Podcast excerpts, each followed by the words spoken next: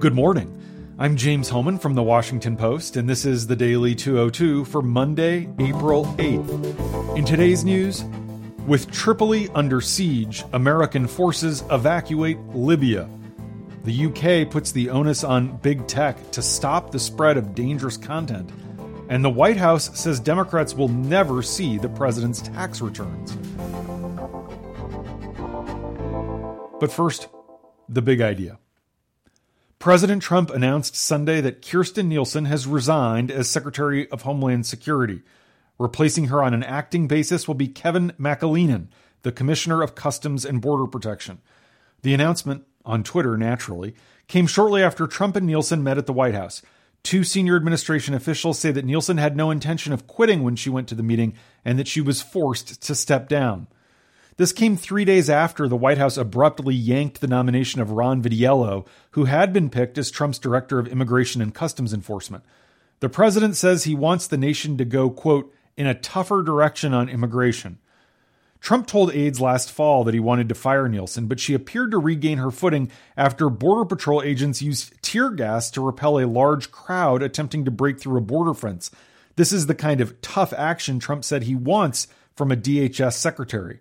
But the president grew frustrated with Nielsen again early this year as the number of migrants continued to rise, and she raised legal concerns about some of Trump's more severe impulses, particularly when his demands clashed with U.S. immigration laws and federal court orders. Nielsen also disagreed with the White House's decision to dump Vitiello. Trump was unhappy with Nielsen in recent weeks because she was in London ahead of a meeting with the group of seven security officials in Paris. He had Nielsen return early from Europe, and she was with him last Friday when he went to visit the border in California. But officials told us on Sunday night that they were struck by the conspicuous lack of praise for Nielsen during the event at the border. White House officials believed that presaged her professional demise.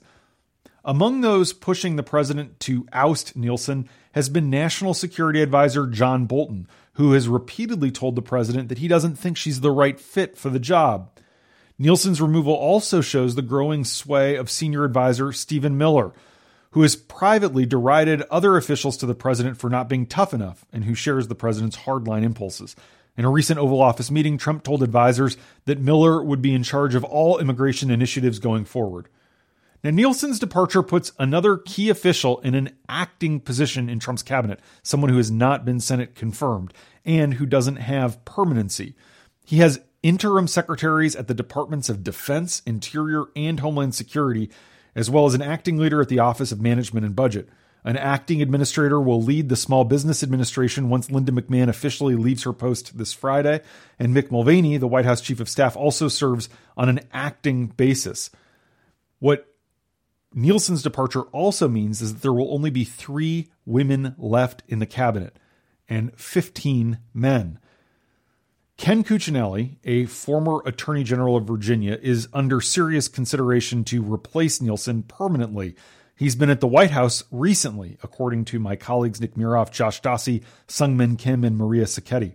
Another potential nominee is Energy Secretary Rick Perry, the former Texas governor is seen as the most likely to be easily confirmed by the Senate. Chris Kobach, the former Kansas Secretary of State and a prominent immigration hardliner who lost a governor's race last November, has been floated in the past for the job and is being mentioned in a lot of stories this morning, but he's more likely to stay involved as an advisor because he probably couldn't get confirmed by the Senate. The DHS secretary oversees 240,000 employees and a $50 billion annual budget. It's the third largest department behind defense and the VA. And that's the big idea. Here are three other headlines that should be on your radar. Number one, the head of U.S. Africa Command says American forces in Libya were evacuated out of concern for a brewing war between rival militias near the country's capital. The temporary U.S. pullout after evacuations by other countries and international businesses underscores the fluid and tenuous environment three days after a renegade commander from eastern Libya launched an offensive to seize Tripoli. On Sunday, the UN backed government in Tripoli vowed to defend the capital against General Khalifa Hifter. declaring that his intention is to stage a military coup. This offensive threatens to throw Libya into full blown civil war and usher in the most significant escalation of violence since the 2011 overthrow of Muammar Gaddafi by a popular rebellion, which was backed by NATO airstrikes. By Sunday, at least 21 people have been killed in this latest outbreak of violence and 27 more wounded. Number two, the UK last night unveiled a landmark proposal to penalize Facebook, Google, and other tech giants for failing to stop the spread of harmful content. The aggressive new plan, drafted by the United Kingdom's consumer protection authorities and blessed by Prime Minister Theresa May, targets a wide array of web content, including child exploitation, false news, terrorist activity, and extreme violence. If approved by Parliament, UK watchdogs would gain unprecedented powers to issue fines and other punishments if social media sites don't swiftly remove the most egregious posts, photos, and videos from public view.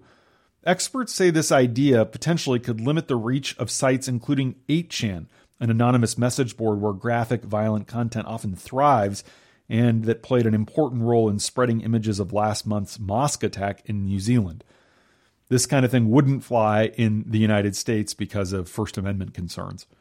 Number three, acting White House Chief of Staff Mick Mulvaney said House Democrats, quote, will never see Trump's tax returns, abandoning the president's public promises that he wants to and will eventually release them. Mulvaney and other Trump allies spent the weekend casting Democrats as politically motivated for formally asking the Internal Revenue Service to provide them with copies of six years of Trump's personal and business tax returns. Mulvaney contradicted the president at one point during his Fox News Sunday interview by saying that Trump could release his tax returns even though they're under audit. He just doesn't want to. The president says that he can't release taxes that are under audit. Mulvaney also argued that while the law says the IRS will turn over the president's tax returns to Congress if the Ways and Means chairman requests them. Trump won the election in 2016, so he says the issue's been litigated. Trump's personal attorney, Jay Sekulow, argued on ABC's This Week that the Democrats are using the IRS as a political weapon. He then suggested that Trump could turn around and ask for Nancy Pelosi's tax returns if he's forced to provide his own. And that's the Daily 202 for Monday, April 8th. Thanks for listening. I'm James Hohmann. I'll talk to you tomorrow.